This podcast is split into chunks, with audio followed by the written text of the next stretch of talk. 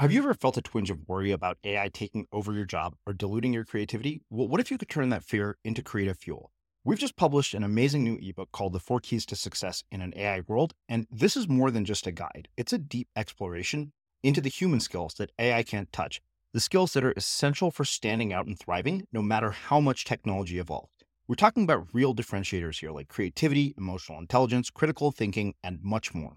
Inside, you'll find actionable insights and strategies to develop these skills, whether you're a creative person, a business person, or just simply someone who loves personal development. This isn't a story about tech taking over, it's a story of human creativity thriving alongside AI. Picture this AI as your creative co pilot, not just as a tool, but a collaborator that enhances your unique human skills. The Four Keys ebook will show you exactly how to do that and view AI in a new way that empowers you instead of overshadows you. Transform your creative potential today. Head over to unmistakablecreative.com slash four keys. Use the number four, K E Y S. That's unmistakablecreative.com slash four keys and download your free copy. Truly wealthy in my mind, and what makes what allows someone to amass that amount of money.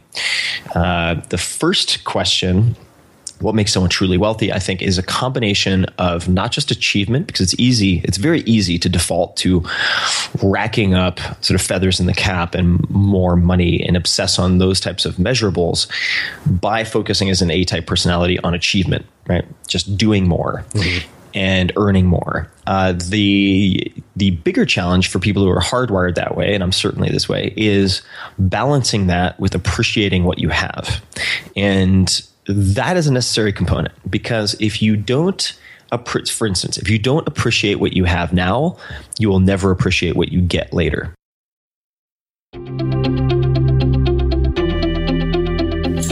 I'm Srini Rao, and this is the Unmistakable Creative Podcast, where you get a window into the stories and insights of the most innovative and creative minds who've started movements, built thriving businesses, written best selling books, and created insanely interesting art. For more, check out our 500 episode archive at unmistakablecreative.com.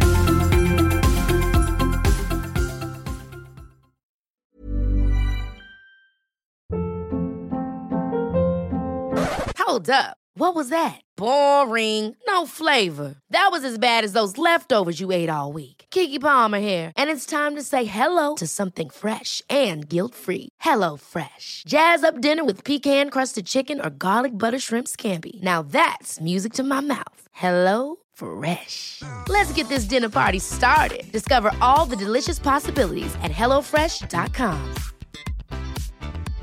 This is Paige, the co-host of Giggly Squad, and I want to tell you about a company that I've been loving, Olive and June. Olive and June gives you everything that you need for a salon quality manicure in one box. And if you break it down, it really comes out to $2 a manicure, which is absolutely insane. It's also so easy to get salon worthy nails at home with Olive and June. The difference between how your nails used to look when you did them yourself and now with the Mani system is a complete game changer. The best thing about Olive and June too is it's a quick dry, dries in about one minute, lasts for five days, and full coverage in up to one to two coats. Visit oliveandjune.com slash perfect Mani 20 for 20% off your first system. That's oliveandjune.com slash perfect Mani 20 for 20% off your first system.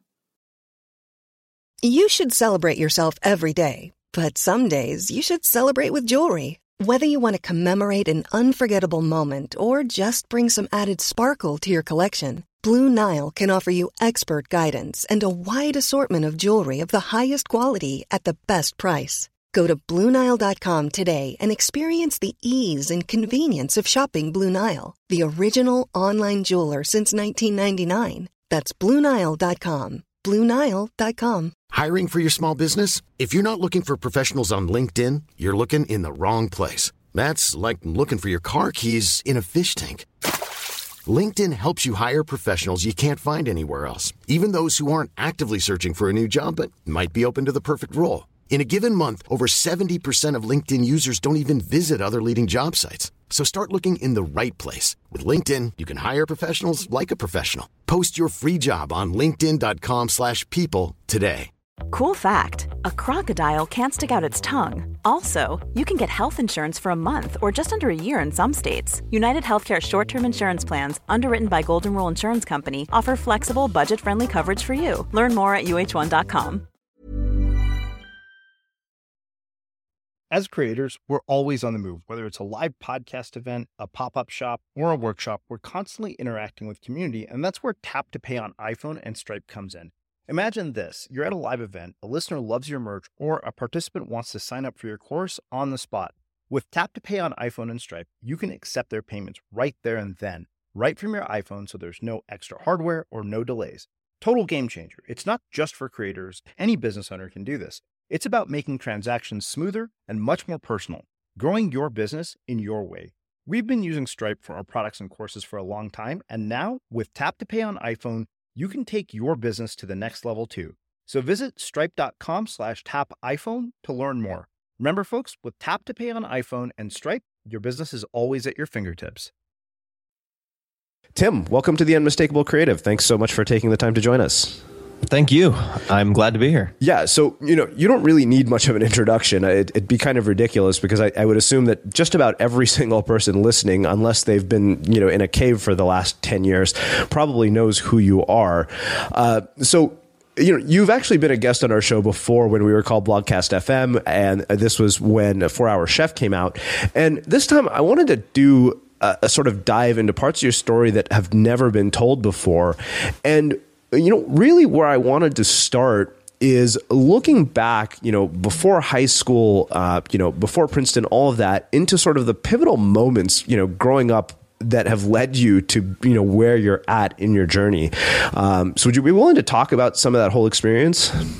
Absolutely. Uh, I think there were some early formative experiences that shaped a lot of what I did later and maybe some context that people haven't heard before. Uh, let, let, me start at the beginning and I'll let you guide me Perfect. as needed. I don't want to give you some long winded Dr. Evil type uh, life story, but I was born and raised on Eastern Long Island. I was a townie very proud of the fact. Uh, I was very proud of the fact that I was a townie in basically the Hamptons. So it was a very bifurcated have and have not uh, environment where you saw a very sharp contrast between locals who mostly worked in the service industry and very wealthy people who'd come out from Manhattan for the weekends or the summer. And that is where I went to elementary school, high school for part of my time. And I was born premature, had a lot of health issues early on. I was in the intensive care unit for a very long time, had my blood volume transfused, I think, five times because my, my left lung collapsed, couldn't oxygenate my, my blood properly, and still have lung issues to this day for that reason. And that's part of the reason I didn't learn to swim until I was in my 30s, for instance. Embarrassing, but true. And I, I had a, a few, I suppose, experiences uh, in school, for instance, and in sports that were formative. Uh, the the first that comes to mind is really being rescued in a way as a runt by being thrown into kid wrestling. So I started wrestling when I was eight or nine years old.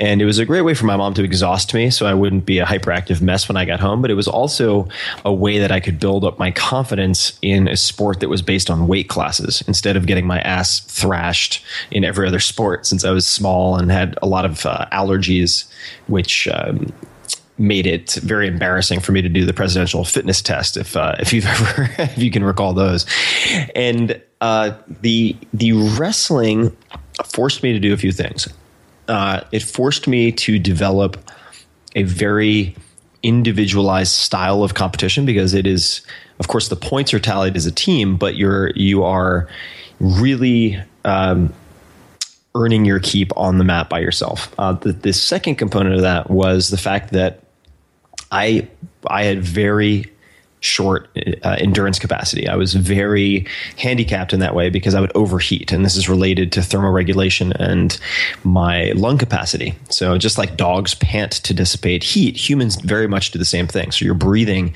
and the surface area of the interior of your lungs has has uh, implication for how quickly you can you can uh, dissipate heat, and I was very bad at it. So I had to develop a style that was um, unlike most of the people I trained with, and I, I really had to, is particularly once I became very serious in high school and was competing on a national level at one point. Develop a style that that uh, that compensated for my weaknesses and capitalized on my strengths, and this a component of that was cutting weight I had to get very good, or one of the few advantages I had was I sweat very easily because of this poor thermoregulation, which meant I could cut water weight very dramatically in short periods of time. So I became very good, and I had to study how this. This is how my self tracking developed. I had to study how the kidneys worked, how sodium retention worked, how potassium sparing diuretics worked, and I didn't use anything illegal at the time.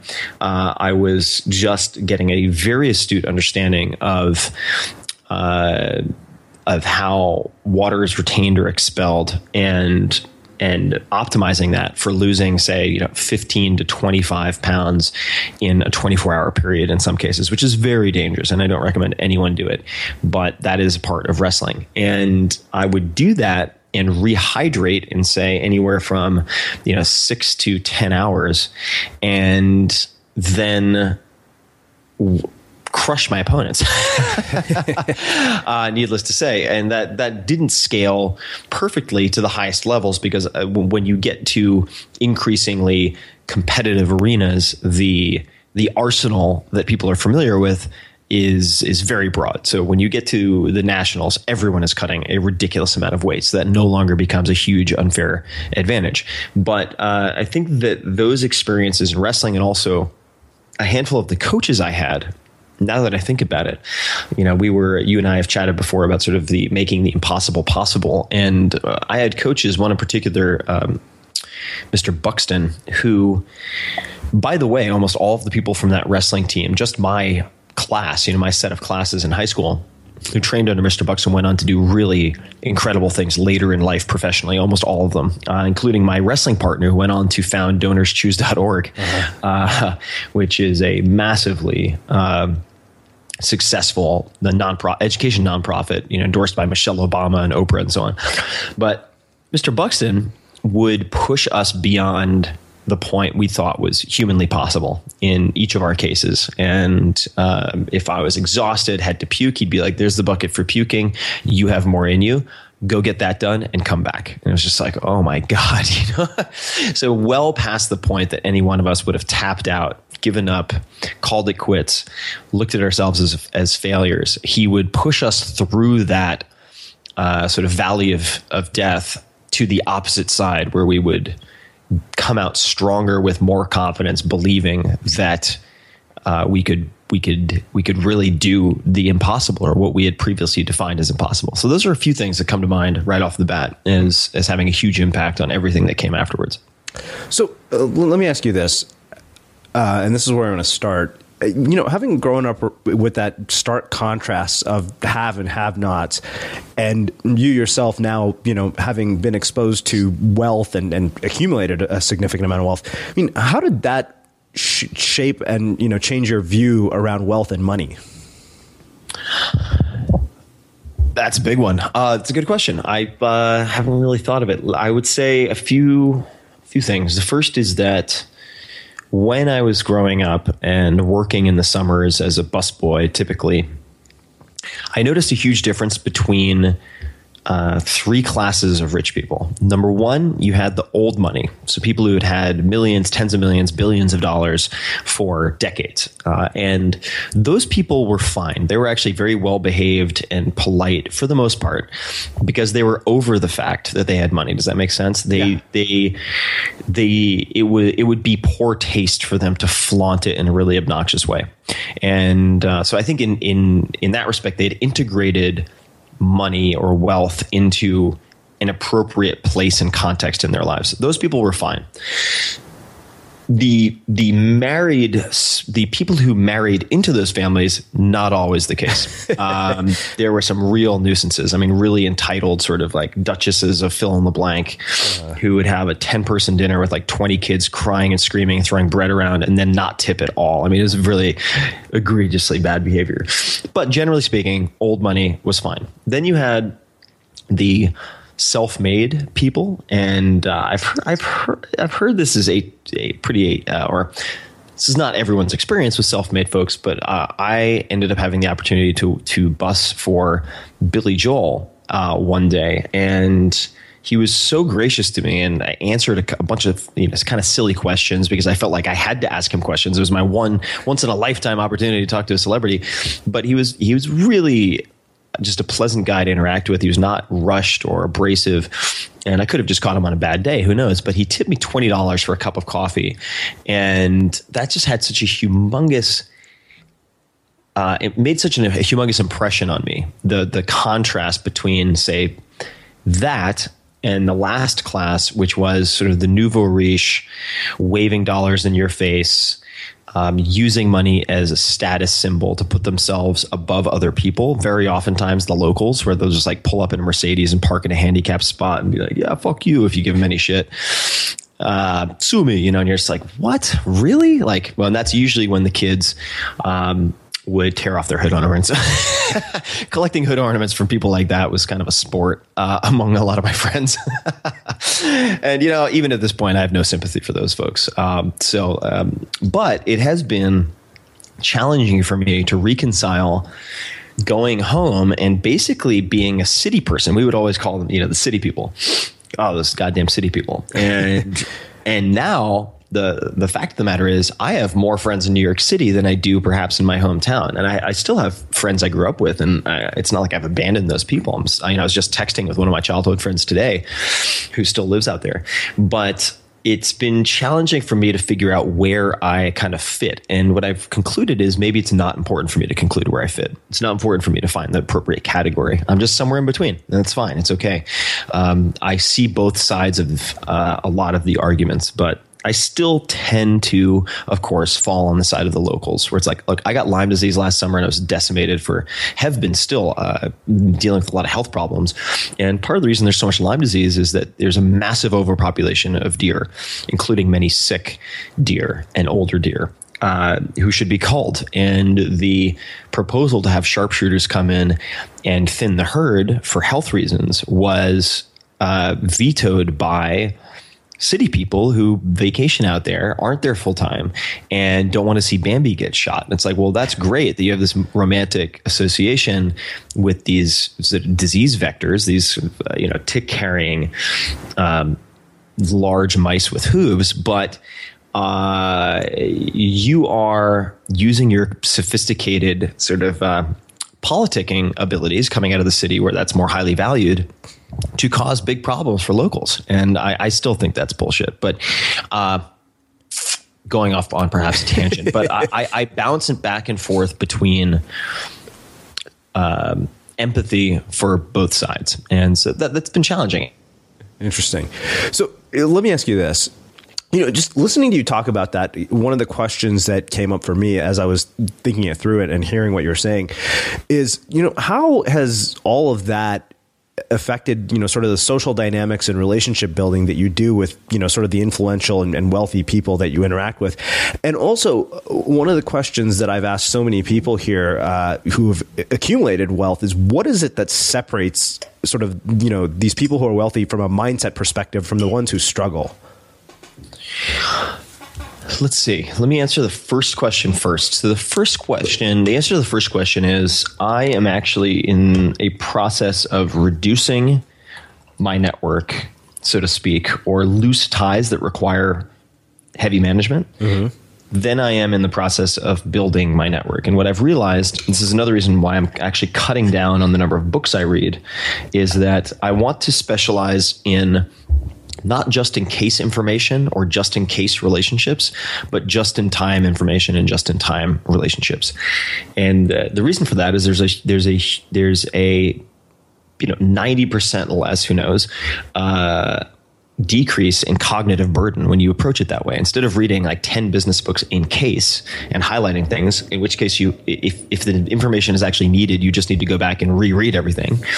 Uh, what if I could establish a network of and really when i say that i mean group of friends because it's a lot less effort to do the hard work on the front end to find world class performers who you can actually be friends with uh, including outside interests and personal conversations and so on can i can i have a group of say 10 to 20 people who have access to anyone i would possibly need access to and therefore any information i might need and that is rather than having individual relationships with every uh, contingency mm-hmm. uh, resource, right, person or information or otherwise, can I, by the fact that I'm being endorsed or backed by a close friend, get in touch with a friend of theirs who can help me with, say, uh, a medical issue like the Lyme disease, right? Like I, I, immediately, even though I didn't know them directly, had access to two or three of the world's top infectious disease specialists.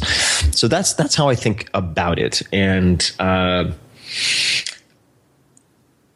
collecting business cards and going about networking in en masse for volume, I think is a major mistake. And I've, I've never taken that approach. Even when I was fresh out of college and really didn't know anybody, I, ne- I volunteered at events business events that were put on by uh, sort of startup nonprofits and so on, or or for or paid organizations. I would volunteer and get to the point where I had more responsibility because I would take on additional responsibilities they didn't ask me to do. And that really separates you as a volunteer. Most volunteers do barely enough just to get by mm. because they feel like they've earned that since they're not getting paid, which is a stupid perspective to have. Uh, so I would take on additional responsibility until I was at a point where I could say interact and help organize panelists and speakers, all of whom were very well known and powerful and successful in their own right. And that is how a nobody gets to know, at least on a very, very minimal personal level, to make a good impression on people who are like a thousand pay grades above you.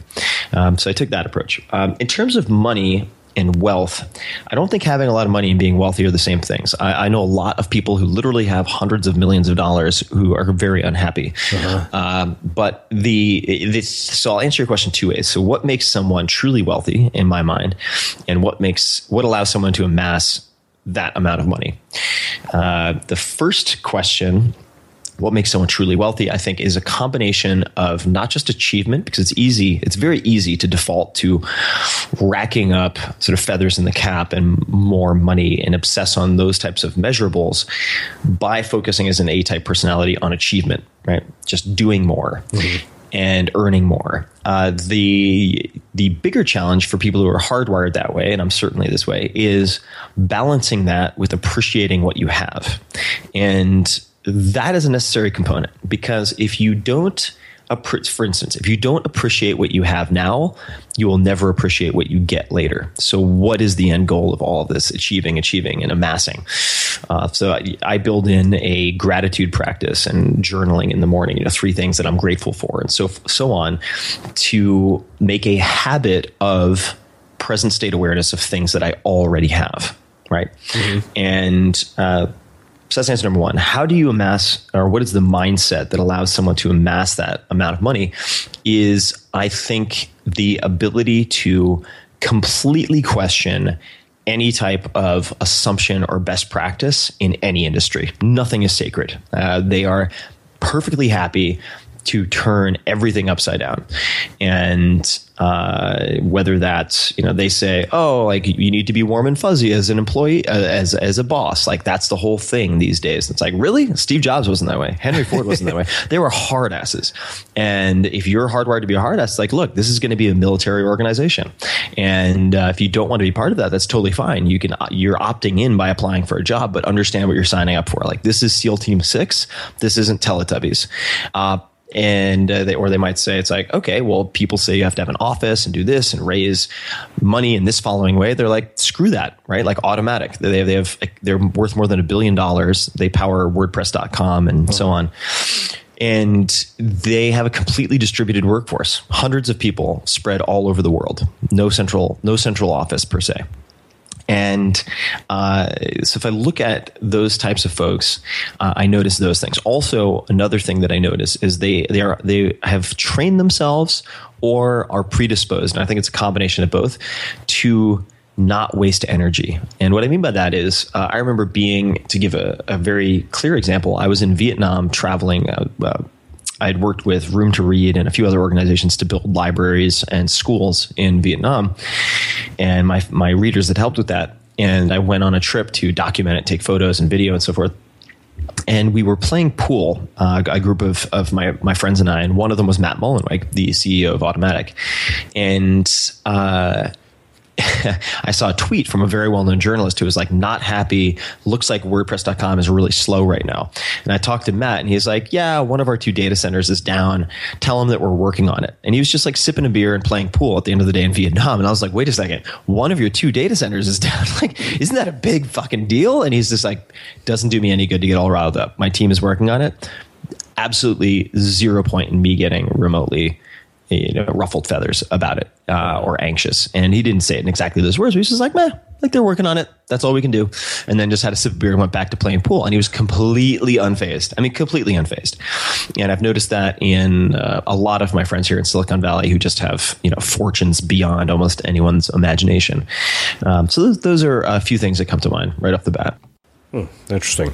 So we'll get into some of the, the things. Some yeah, those guys. Just as a side note, yep. I, I, I, think that it's important to think about not just time management, which is a, it's a buzzword that is used a lot, but energy and attention management. You can have all the time in the world, but if you're distracted preoccupied with something that's happening. For instance, if you check your email first thing Saturday morning, even though you had committed to do it on Monday morning, and then you find a bunch of problems that you can't fix until Monday morning, your weekend's gone. You're not going to have any relaxation. You're not going to have any productivity.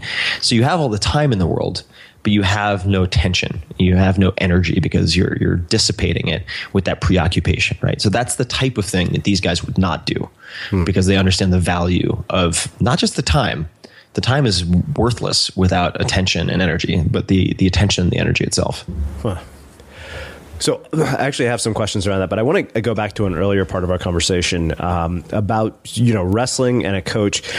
This is something I've asked in some form or another to a bunch of people, and I probably have asked it a dozen times because I haven't found an answer that satisfies me yet, and I don't know that I ever will, uh, because it's one of those types of questions. But you know, you had this pivotal moment in your life um, and you know you recognized it. And I'm wondering why you think we miss those moments, and what we can do if we did happen to miss them. I didn't realize what I was getting at the time. It's a very Mr. Miyagi type experience. uh, it was only in retrospect that I realized how valuable all that was. So it's not like at the time I was like, oh, thank God I'm getting this incredible education through these horrible drills that he's making me do until I vomit in a bucket. It wasn't like that. uh, I was like, oh my God, I am so exhausted. How am I going to do my next set of classes? Because uh, where I transferred to in New Hampshire, I went to a boarding school. We had classes from like 8 a.m. to 6 something p.m., mandatory sports, mandatory chapel in the morning. It was brutal. So I was more preoccupied uh, or concerned with just keeping afloat and, you know, making sure my coiffed hair looked good for girls or who knows what at that point, you know, 15 years old, 16 years old. Uh, but what can you do if you missed it? I don't think it's too late. You can engineer these type of things. It's and that's kind of the entire ethos of everything that I've done. Right, the four hour work week four hour body four hour chef is that it's not too late. I mean, there are too many examples of people who start multi-million dollar companies in their 50s and 60s who have massive breakthroughs or publish their first uh, award-winning novels uh, in their 50s, 60s, 70s. It's like the idea that you can't manifest this type of outsized, incredible success in multiple areas or uh, renegotiate basically the genetic limits you thought you had for muscle gain or fat loss or endurance. I mean, there's so many of my readers who have taken what I've done in, say, the four hour body and in every chapter, like ultra endurance or uh, the effortless superhuman or the uh, you know breath holding, any of these readers have have destroyed my results which people thought were crazy when they first read them. Uh-huh. I've, I have dozens and hundreds and thousands of readers who have just demolished my results, who have 2x, 3x my results in every one of those chapters. Um, and uh, people can find, I usually star a lot of them when they come up on Twitter. So if you go to my Twitter favorites, um, at T Ferriss with two R's and two S's, people can see some of them. Uh, but it's just not too late. I think it's like, look, you know, spilt milk, water under the bridge, choose your metaphor. Right. Uh, you know let's let's not let's not obsess on the past. Let's uh, let's focus on how you can engineer that stuff right now. And if you look at my career keep in mind nobody knew who the hell i was before 2007 right? And this is uh, you know I was, I was, about to turn 30 and that's certainly young uh, but uh, if i hadn't written that book until five ten years later uh, I could have published that book at a, a, much later stage, right? And would have would it have struck the chord and had that impact? I don't know, uh-huh. but uh, there are so many examples of this. You know, it's like you take someone like Garrett Camp, who had uh, you know reasonable amount of success with StumbleUpon and so on, but it wasn't until very recently. I mean, in the last few years, that Uber, which he co-founded, turned into what it is now, right? And uh, and there are people who'd say like, oh yeah, what he did at StumbleUpon wasn't a huge success, or what he did in between wasn't a huge success, or whatever it is. All the naysayers and the people who uh, who nip at everyone's heels. Uh-huh. And uh, you know, somebody said to me once, you know, statues aren't erected to critics, and I think that that's it's a great thing to keep in mind. Um, so the the upshot of that is it's not too late. Focus on how to engineer those things because there are recipes that work, and just model world class performers who exemplify the characteristics that you have, and ideally model people who not only have the success in a given field that you want, but also who have holistically the life that you want. Because you can find people with hundreds of millions of dollars who yell at their kids, whose wives or husbands hate them, uh, who do a lot of drugs on the weekend or on the evenings just to live with themselves. And uh, you need to t- you need to keep in mind what the total picture is. Like, do do I think Steve Jobs was an amazing creator uh, on on many levels, uh, a visionary uh, product guy as well as CEO? Absolutely, of course. Do I think he was a happy guy? Probably not. Uh, do I think that he was a ple- do, do, was he a pleasure to be around? Uh, no, he was not definitively. Uh, so it's good to look at it holistically and not just piecemeal. I mean, there are things you can borrow uh-huh. from someone like a Steve Jobs, of course, uh, namely things like this is another one that that that groups these types of ultra performers together.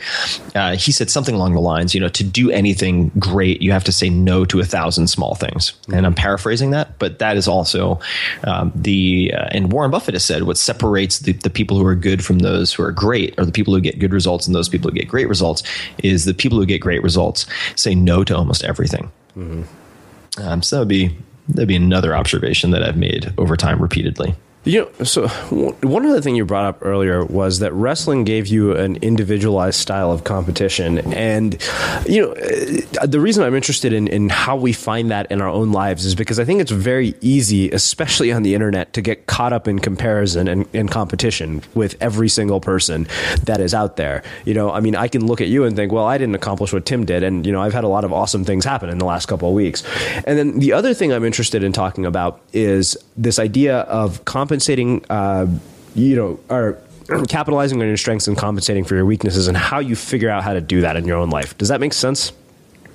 It does. The last part is perhaps a little easier to answer. I think the the the comparison the the desire and impulse to compare yourself to others is is a it's a it's a it's an element of being a human being. I don't I don't think it, it's very hard to eradicate that completely. I think, uh-huh. um, but what you can do is realize, as is very popularly said here in Silicon Valley, you are the average of the five people you spend the most time with, physically, emotionally, financially, and so on. You are the average of the five people you spend the most time with.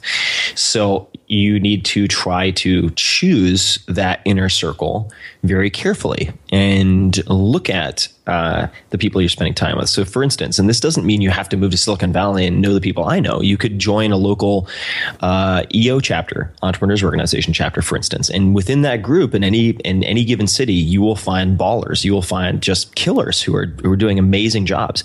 And if you have dinner with such a person, you sit down and talk about certain problems you're facing, you will probably have your mind blown at, at their perspective or how they look at the problem.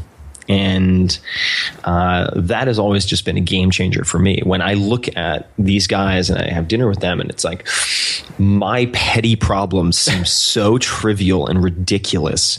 They're, they're the types of things that wouldn't even consume a millisecond of Matt Mullenweg's time, for instance. He would just be like, well, whatever, drop it and then on to the next thing. Like as, as opposed to like obsessing on like, you know what I should have said to that guy when he sent me that rude email? Fuck that guy. I should have done this. And it's like this internal conversation in my head for four nights. Right. What a waste of energy. Right. And then you spend time with with some of these guys or somebody that you seek out and find at say an EO chapter or elsewhere. And you realize, wow, that was just the most egregious waste of energy imaginable and you start to model this person you look at them as a role model and you start to ask yourself for instance um, and I've done this before. I mean, it sounds funny, kind of weird and creepy. Hopefully, uh, Matt isn't listening to this. Um, but yeah, I interviewed Matt on the podcast. He's a very good buddy of mine. Uh, but sometimes when I'm about to get angry and I catch myself because I'm very aggressive, very impatient, kind of prone to uh, just barreling down and going on the offense, uh, which has helped me in a lot of ways, but it's not always a help. Uh, I will ask myself, what would Matt do? like in this situation, what would Matt do?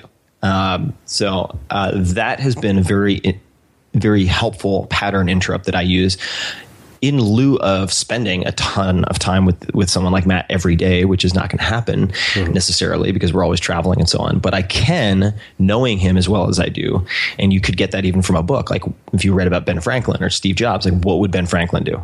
Uh, but for me, it's what would Matt Mullenweg do? Because I'm trying to absorb through osmosis the calmness that he has. And uh, I do the same thing with a lot of my friends, Kevin Rose and other people. They all have characteristics that I, uh, that I want to develop myself. Hi, this is Craig Robinson from Ways to Win. And support for this podcast comes from Invesco QQQ the official ETF of the NCAA. Invesco QQQ is proud to sponsor this episode and even prouder to provide access to innovation for the last 25 years. Basketball has had innovations over the years too. We're seeing the game played in new ways every day. Learn more at Invesco.com slash QQQ. Let's rethink possibility. Invesco Distributors, Inc. Planning for your next trip? Elevate your travel style with Quince. Quince has all the jet setting essentials you'll want for your next getaway, like European linen, premium luggage options, buttery soft Italian leather bags, and so much more. And it's all priced at 50 to 80% less than similar brands. Plus, Quince only works with factories that use safe and ethical manufacturing practices. Pack your bags with high-quality essentials you'll be wearing for vacations to come with Quince. Go to quince.com slash trip for free shipping and 365-day returns. Many of us have those stubborn pounds that seem impossible to lose, no matter how good we eat or how hard we work out. My solution is PlushCare. PlushCare is a leading telehealth provider with doctors who are there for you day and night to partner with you in your weight loss journey. They can prescribe FDA-approved weight loss medications like Wegovy and Zepbound for those who qualify. Plus, they accept most insurance plans. To get started, visit plushcare.com slash weight loss. That's plushcare.com slash weight loss. Burrow's furniture is built for the way you live. From ensuring easy assembly and disassembly to honoring highly requested new colors for their award-winning seating, they always have their customers in mind. Their modular seating is made out of durable materials to last and grow with you. And with Burrow, you always get fast, free shipping. Get up to 60% off during Burrow's Memorial Day sale at burrow.com slash ACAST. That's burrow.com slash ACAST. burrow.com slash ACAST. Cool fact, a crocodile can't stick out its tongue. Also, you can get health insurance for a month or just under a year in some states. United Healthcare short-term insurance plans, underwritten by Golden Rule Insurance Company, offer flexible, budget-friendly coverage for you. Learn more at uh1.com. As creators, we're always on the move. Whether it's a live podcast event, a pop up shop, or a workshop, we're constantly interacting with community, and that's where Tap to Pay on iPhone and Stripe comes in. Imagine this you're at a live event, a listener loves your merch, or a participant wants to sign up for your course on the spot.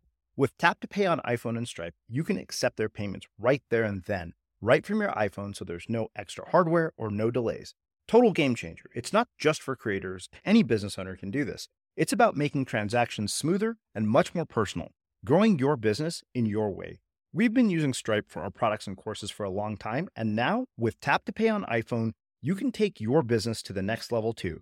So visit stripe.com slash tap iPhone to learn more. Remember, folks, with Tap to Pay on iPhone and Stripe, your business is always at your fingertips. So let me ask you this: I mean, when you first, you know, started pitching the four-hour work week, I know you got rejected by, you know, what is it? it's like twenty-seven or twenty-nine publishers. I don't remember the exact. Yeah, number. I've yeah lost count between okay. somewhere between twenty-six and twenty-seven publishers. Yeah. So uh, my question is actually around managing your own psychology through this, you know, process of the entrepreneurial journey, um, and I'm interested in a couple of different things here. One is, do you think that grit is something that certain people just inherently have built into them, or is it something we can cultivate? And if so, how? And in your own sort of journey to, to getting to where you're at, have you ever had any really sort of rock bottom or dark moments where you just felt like you could see no hope for your future?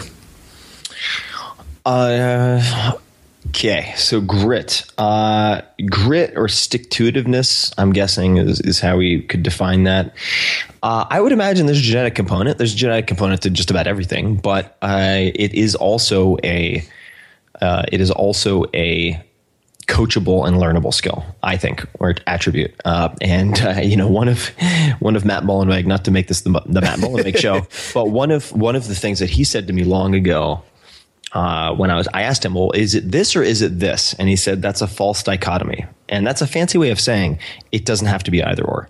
Uh, so whenever somebody offers me like, well, you can do A or B, like, I'm like, could we do both? What is option C? Uh, and, you know, Henry Ford would say, you know, when you think you've, uh, when you've looked at all of the options, just remember uh, you haven't. and uh, so I would say that that grit can be developed by uh, sequentially, or I shouldn't say sequentially, progressively exposing yourself to discomfort in different ways. And that makes you more comfortable with plowing through pain or temporary embarrassment and things like that.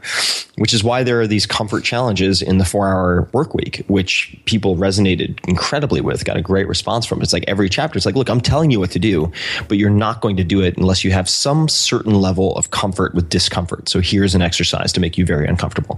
You know, go to Starbucks and lay down on the floor for 10 seconds without telling anyone why you're doing it and then just get back up. and uh, you're not going to cause any harm. No one's going to, you know, and it's it's it's like there's no real harm to be had there, but it will make you very uncomfortable. and um, they seem silly, but those things transfer. Those things transfer very very well. Mm-hmm. So so so grit is really a matter of practice and exposure.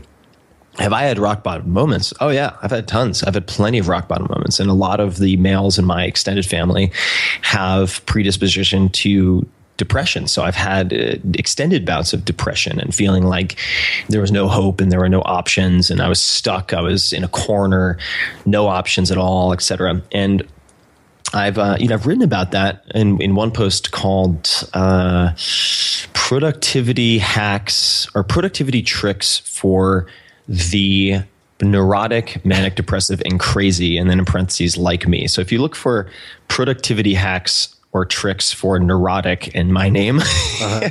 the post will pop right up. And I talk about how I talk about one of my particularly difficult depressive periods and how that affected my behavior and my uh, my my my self perception and insecurities and so on. Uh, the it's been said by, for instance, Cus D'Amato, who's the who was the trainer of Mike Tyson at his heyday, that you know the, the, the hero and the coward feel the same thing. It's how the hero responds that is different, and I I, I think that everyone, unless you're a mutant, uh, but most people I have met, including I mean household names you would know that you that are have sort of superhero status. Uh-huh. Uh, have these days. They have days where it's like they hit snooze for an hour or two on a weekend because they don't want to get up because they have these neurotic and worried thoughts in their head and they just do not want to face the day. I mean, this is this is not uncommon. It is part of the human condition. So I think that um, uh, my general coping mechanism. There are a couple of them, and I, I, elaborate on them in the in the blog post quite a bit. But exercise is kind of the cure all for a bio, for a lot of biochemical reasons, for a lot of structural reasons, meaning creating something in your day as a peg upon which to hang everything else. If you're trying to get back on your feet, I find that that exercise, which could just be a long walk, uh-huh. Uh, and I'm, I think walking is very underrated. I try to walk an hour or two a day, uh, which has I'm not doing for any any fitness purpose. It is uh, we've we've made a lot of evolutionary trade offs to be able to walk and perambulate the distances that we can cover as human beings. It's true. Like we've made a ton of sacrifices to be able to do that with the nuchal ligament and everything in the back of our head, which prevents our heads from wobbling like a pig when we walk. Uh, anyway, uh, so those are those are uh, a few of my thoughts on those two questions. Do you think these depressive tendencies are just a part of sort of a hero's journey? If you're going to do anything of great significance, like you have to go through a tough time. I th- like it's a rite of passage almost. I, I think so. Uh, I mean, if you're going to do anything extraordinary, uh, by definition, it is extraordinary. You will be unaccustomed to experiencing the stresses that go along with that. And the stresses can be internal, they can be external. They can be eustress, EU, like euphoria, good stress that builds you up and helps you grow, like lifting weights. Um, you can experience that in a business capacity, or it can be distress, which is tearing you down. And oftentimes it's a combination of both, depending on how you how you look at that stress, your perspective, and your, your the lens through which you look at it. But uh, the yeah, I've been doing some screenwriting, and this is just a, a hobby recently. And it's like I have I have the the writer's journey right next to me, which is talking about Joseph Campbell and how that fits into movies like Star Wars and so forth. The all is lost moment is pretty real, I got to tell you. And what was what was funny about well, funny in retrospect, not when it was happening. Filming the Tim Ferriss experiment, where you were, you know, I'm tackling these crazy skills every week, like you know, professional poker. All right, it's uh-huh. like I, I know nothing, and then I'm going to play against professionals for thousands of dollars in like four days, or learning a language well enough in you know three or four days to go on live TV and for six minutes in that language. Just crazy, crazy stuff. Is uh, it became almost a running joke for my crew that like every uh, every second day of filming, the night of every second day, I would basically have a nervous breakdown. And and I suppose I never I never thought of it this way, but you could probably take the hero's journey and map it right onto every single episode uh-huh. and watch me just like crash and burn and self doubt and like self loathing. Um, almost every time at like this the end of the second day or depending on the skill like the middle of the middle to end of the third day so I, I think that it is part of it and that's why it's it's it's helpful to get into the practice of uh, I think it was Eleanor Roosevelt who recommended this, but every day doing something that you fear. Uh-huh. Like every day, do one thing, whatever it is. You know, approaching a cute girl and just saying hi could be that simple. Laying down in Starbucks, you know, ma- having that uncomfortable conversation you've been putting off, uh, calling maybe a parent that you haven't that you've grown a little distant from and saying I love you, something really vulnerable like that. I mean, it could be any of these things, but like every day, do one thing that makes you nervous, makes you fearful. And, uh, you know, on top of that, you know, I would also put in that uh, basket of rituals that I find very helpful. You know, reach out to someone and express gratitude. Uh, you know, say thank you to someone uh-huh. that you haven't said thank you to in a long time or ever, right? Could be a, a, childhood friend. It could be someone you went to college with you haven't talked to in 10 years. Could be a coworker you see every day, whatever it is. If you do those two things every day, man, I, I really feel like t- those tiny micro changes uh, cumulatively can just produce monsters in the best way possible, like monsters of productivity and just breakout successes. It's it's the little things that we do repeatedly that make us. Very, very cool. Um, so you know, I, I well, this will lead us into talking about the TV show. But one of the big questions that has been on my mind is I, I knew I was going to talk to you. I was trying to think, I'm like, how do we get an angle on this? But you know, you have so many interests and different projects that you work on and something that I was really curious about is how you choose what you're going to work on and how do you you know like how do you decide that hey this is what I'm going to do next because it seems like anything is an option at this point with great difficulty.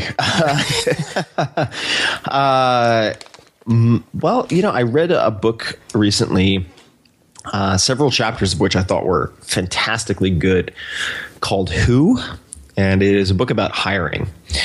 And it's written by, or at least co authored by the son of the author of a book called Top Grading, which is considered by a lot of CEOs to be the book on hiring. But those who've read both say that Who is more direct, more actionable. And that book takes the perspective, which is uh, maybe a contrast to say Simon Sinek, who says start with why, right? Start with why, then you figure out the how and so on. Uh, but these guys start with who, which uh, you pick the people you want to work with, and that dictates the projects that you choose. Now, I don't 100% fall in either of those camps, but I do think that the latter is very interesting to ponder because I so strongly believe that you are the average of the five people you associate with most. So it's like, all right, well, what if I picked the people I wanted to work with and that dictated my projects? Even if I did that for a six month period of time, what would happen? And uh, I have been trying to do that more and more. And I have, uh, keeping in mind, and it's taken me a long time to realize this, but a good deal with a bad person is a bad deal. Does that make sense? Contracts don't protect you against anything, uh, really. I mean, it gives you the right to sue someone later, perhaps, but contracts are only as good as the people who sign them. And so if you think you've got, oh my God, I'm can make, make millions of dollars from this deal, it's great. Like, yeah, this guy's kind of a pain in the ass. Yeah, he's like sometimes goes back on his word, blah, blah, blah. But this contract is amazing. We've negotiated it. It's going to be beautiful. It's not going to be beautiful. I can almost guarantee you that that deal is going to sour as soon as the paperwork is signed. And to that end, uh, there are people I've really, really enjoyed working with over time or just enjoy hanging out with. And uh, that's how I've ended up advising a lot of the companies that I advise for that matter, you know, as I'm really close friends with say Garrett Camp. And so I become an advisor to Stumble Upon. Stumble Upon doesn't quite work out as everyone might hope, but then Uber happens and I end up being an advisor to Uber. Well, thank God for that, you know? Uh, and uh, it's just been uh, a revelation for me to realize that much earlier than you would think. You don't have to wait until you're making millions of dollars to make this decision. Uh, you can choose who you want to work with in a lot of ways. There's uh-huh. there's actually a lot of latitude for people to do that, uh, even if you feel like you have no leverage and you're a new hire at your first job. And this is why one of the core skills you have to learn is how to communicate well and negotiate. So go get books like Getting Past No or the Secrets of Power Negotiating by Dawson and practice role play. Go to a farmer's market on the weekends and use that as your comfort exercise to haggle for things. And don't be a total dick. Actually, buy something. Don't just haggle everybody. right. It's like a total bastard move. Uh, and uh, that, I think, is. Uh, yeah, that's how that's how I frame these things. It's it's interesting because I, I, I may be subconsciously doing that without even realizing it. Like I, I've realized that almost every project I have chosen to do that I uh, you know really enjoyed doing has always involved some sort of creative person or an artist. In the last two years, I'm like, if I don't get to work with somebody like that, then I'm like, why are we doing this? If it's just you know mechanics and marketing, I'm bored to death. Yeah, Absolutely, and uh, the I mean, we could talk about all uh, different aspects of this, but um, how people choose projects. Uh, I also am choosing projects with certain minimal thresholds. So if there is a financial component, and there are sometimes financial components, it's like, well, if you say yes to everything that is kind of cool, uh-huh. you will not have the bandwidth to do the hell yes, amazing, game changing things. Does that make sense? Oh yeah. And uh, I heard of a demo that was done in a classroom at one point that that was, that really stuck with me, and I think I read about this, where a professor took a mason jar, you know, one of these these uh, large-ish mm-hmm. uh, uh, glass containers, and he said, "All right, watch this. I have, you know, a cup of sand, a cup of smaller rocks, and then I have two big rocks." And he put in the sand, then put in the mixed rocks, and then he couldn't fit even one of the large rocks in. And then he said, But what if we do this a different way? And then he took another mason jar, put the two big rocks in, then the smaller rocks, and then the sand, and everything fit. He's like, You have to choose the big things first, or you won't be able to fit them in later. And uh, that is very difficult to do, uh, particularly when you have a degree of, say, public exposure and a lot of inbound offers. Like, I'm very fortunate in a way, but also cursed to have a lot of kind of cool things that come across my plate every day. And for a very long period of time, um, this was probably last year, mm. I was drowning in kind of cool things where I was like a six out of 10 excited. And I'd made all these commitments, and I was actually pretty unhappy. I was I was drowning in these things that I wasn't totally lit up by, but that were kind of cool, and I didn't have the bandwidth to do uh, I had to miss and say no to one or two things that were absolutely what I would have wanted to take up all of my time because I had too many pre-existing commitments.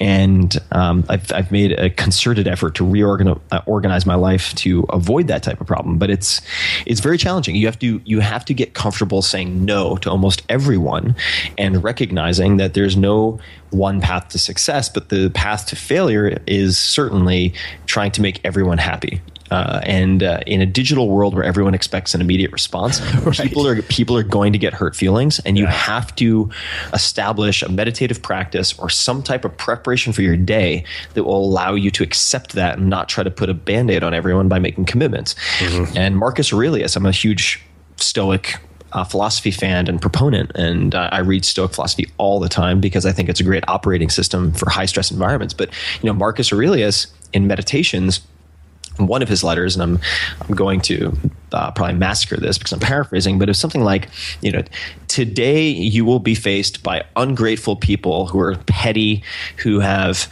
uh, you know trivial vendettas, who are going to be obnoxious and rude and otherwise make your life difficult. He's like basically just preparing for that so that he's mentally prepared and isn't blindsided, doesn't react uh, in a uh, non-conscious way uh-huh. uh, that compromises him. Does that make sense? So he's like, look, this is going to happen.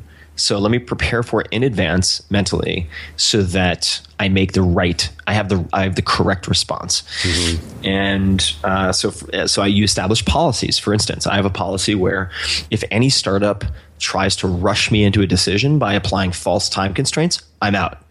Uh, because that's bad fucking behavior as far as I'm concerned. So if they're like, hey, you know, we've never talked before, but so and so said I should email, and we're doing this, and our round is closing in 48 hours. You know, are you in? Minimum is this amount of money, and I'm just like, sorry, I can't make a decision that quickly. Right. What is your leeway? And they're like, no, man, we're closing right now. We've already we're already overcommitted. I'm like, all right, cool. Well, then peace. Good luck. I'll see if I can I can cheer from the sidelines, but I do not. And I borrowed that from another investor who was very, very successful. And that's one of his policies. It's like, if you try to rush me unreasonably, you're out. I don't care how good the deal is. I don't uh-huh. care how awesome you are if you try to apply that kind of false time constraint, I'm out. And just having that rule gets rid of 30% of the pitches, 40% of the pitches that I get. It's very easy. Um, you know, other rules I might have are if, if someone sends me a deal and they're like, hey man, wanted to introduce you to the CEO or introduce you to this deal. It's like, you know, is, and I'm borrowing all of these. I didn't make any of these up. It's like, is this one of the, t- the top three entrepreneurs that you would back and are you investing in this deal? If the answer is no to either one of those, then I'll pass right? Uh-huh. And just by doing that, which is really hard to do consistently because people are like, oh my God, like, but that guy invested in my other deal. I feel badly, so I'm going to invest. And, uh, you know, you might have to do some of that political, like social capital work, but if you do it all the time, you get bad returns. And I've had really crazy returns in the startup world. I mean, people can check out all my deals at uh, AngelList, angel.co forward slash Tim. You can see, you know, 30, 40 deals that I've done. Mm-hmm. And it's not because I'm an idiot savant when it comes, or just a savant when it comes to angel investing, it's that I I've borrowed these rules, and so those are the recipes that I try to find no matter what I'm doing. And then you can get these crazy re- you can get these crazy returns, whether it's learning language or uh, you know learning drumming or or startup investing, uh, without Warren Buffett like predisposition because the guy's like a robot. I don't know how right. he does what he does. Um, so that's uh, that's how that's that, that's how I think about it. Huh. Well, let's do this. I mean, we're getting close to about an hour here, and I haven't really given you a chance to talk about the TV show, but I, I wanted to go into one specific uh, thing that you learned just because I, being an avid surfer, that was the one that I picked. I was like, let's talk about that whole experience. And, uh, you know, you talked about each show being a hero's journey of sorts, and the surfing one happened to be my favorite one because I remember when somebody told me, I said, I'm like, how's that going to work? As a surfer, I know one thing: the variables are never the same. Like it's always inconsistent. So I'm really interested in what that whole experience was like for you. Surfing was tough. Surfing was really tough. Uh, not surprising. Um, like you said, because it's not. It's not. You're not just learning how to balance on a board. You're not just learning how to pop up. You're not just learning how to ride once you are up, but you have to learn, like you said to navigate and try to predict a constantly changing environment and terrain. Uh-huh. Uh, so it's it's completely unlike something like snowboarding, for instance. Right. Exactly. Uh, it's it's also completely unlike snowboarding in the sense that there are uh, there are many more physical attributes that are that are developed over time for surfing. Specifically, you know, I had Laird Hamilton helping me, which was pretty awesome. Uh-huh. That guy is just a beast. yeah. For for those people who don't know, he's considered the uh, undisputed king of big wave surfing for very good reasons. I mean, he's been on the cover of Surfing Magazine just with the title "Oh My God" as the headline. Yeah, uh, and he's 50, 51, and the guy is a better athlete than almost every twenty something professional athlete I've ever met. The guy is just a monster, and and uh, he's one of the things he said to me is, you know, they should really call surfing paddling because that is 99% of the time that you're going to spend on the water. And the best paddlers are almost always the best surfers. So he was not only deconstructing all of that, but figuring out, all right, if you're unfamiliar with the water, um, much more so if you're afraid of the water, like uh, like I have been my whole life, and particularly drowning.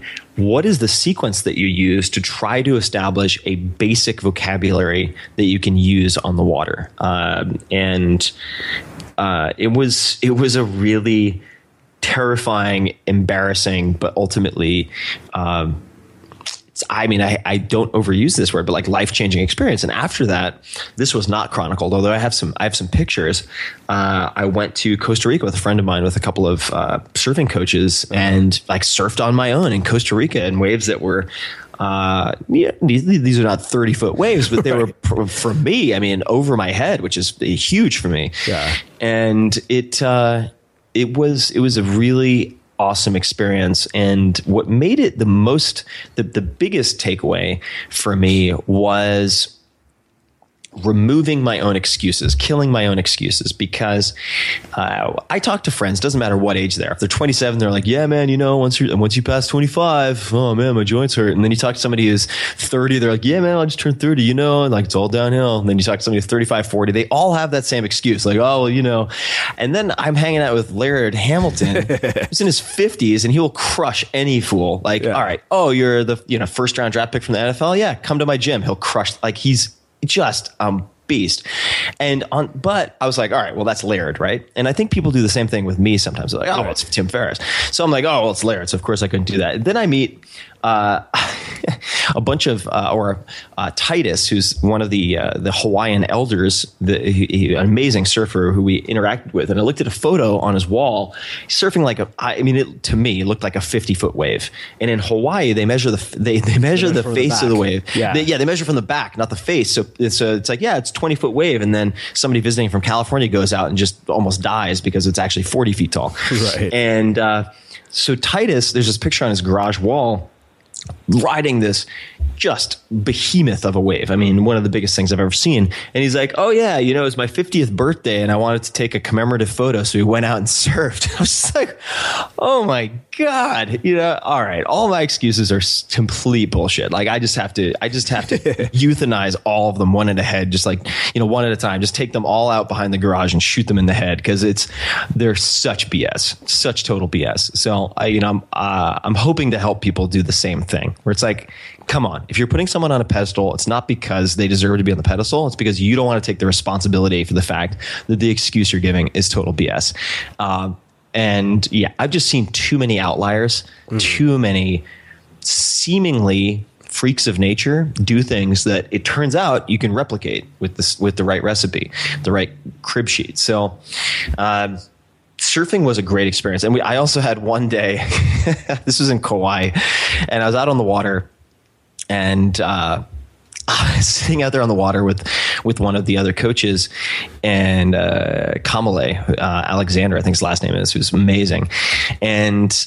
Uh, there was like a sea turtle like went by my feet and then there was a double rainbow and then we saw a whale and i'm like you got to be kidding me like this is like one of those sort of cheesy uh, murals that you see on the wall with like the wave and the dolphin and the the otter underwater and the rainbow and I was like yeah right. I mean maybe on a t-shirt that you'd buy at like Fisherman's Wharf but that that stuff doesn't happen. And then it all happened at once in Kauai. And I was like all right you know what? Even if I am a terrible surfer, I get why people surf. well, Do you know what I mean? Uh, even if you're a terrible technical surfer, I totally understand why they come out whenever possible to do this. Oh, I, I, mean, I've been doing it for about seven years now. And I mean, the minute you stand up for the first time, that's it. Your life is divided into two distinct moments before and after surfing.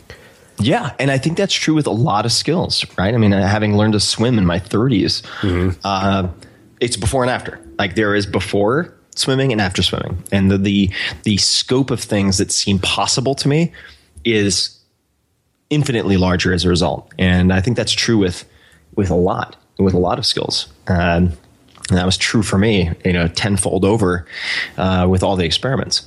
Wow. Well, Tim, I know you got to get going here. It seems like we could talk for another hour easily about all the things that you have going on. Uh, so I want to wrap with my final question, uh, which is how we close all interviews here at the Unmistakable Creative. What do you think it is that makes somebody or something unmistakable? Something that makes someone unmistakable is being different and not just better. And part of doing that is knowing thyself and being true to yourself. Be be that weird person which is yourself. You are not normal. No one is normal. No such thing and embrace the things that make you unique, even if you might view them as weaknesses, like me, like my impatience, for instance. I've harnessed, I've harnessed that and channeled it into specific categories of activities where that is rewarded to the extent possible. And it's not always a help, but you know, take that and use it.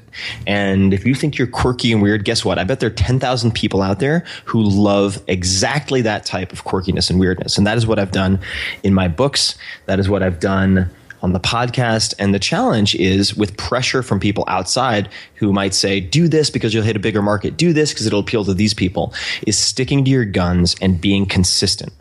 Uh, and if you are just yourself and have that consistency, it will set you apart. Hmm. Well, Tim, uh, this has been really, really eye opening and uh, insightful. And I can't thank you enough for taking the time to join us and share some of your insights and uh, your story and parts of your journey that we haven't heard before uh, with our listeners. Yeah, totally my pleasure, man. And I uh, I would encourage people. I fought for a year to get the rights to to make these resurrected, but the um, the TV show I'm putting out all 13 episodes at once.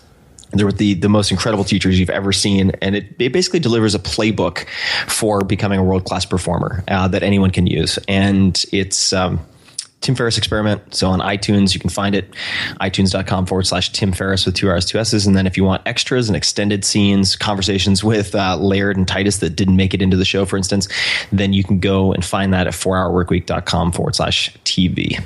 Cool. And for everybody listening, we'll wrap the show with that.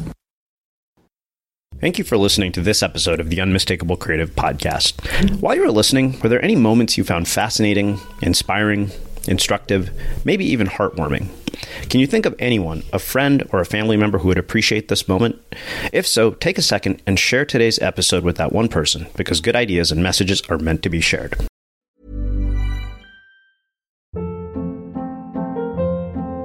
Hold up. What was that? Boring. No flavor. That was as bad as those leftovers you ate all week. Keke Palmer here, and it's time to say hello to something fresh and guilt-free. Hello Fresh. Jazz up dinner with pecan-crusted chicken or garlic butter shrimp scampi. Now that's music to my mouth. Hello Fresh. Let's get this dinner party started. Discover all the delicious possibilities at hellofresh.com.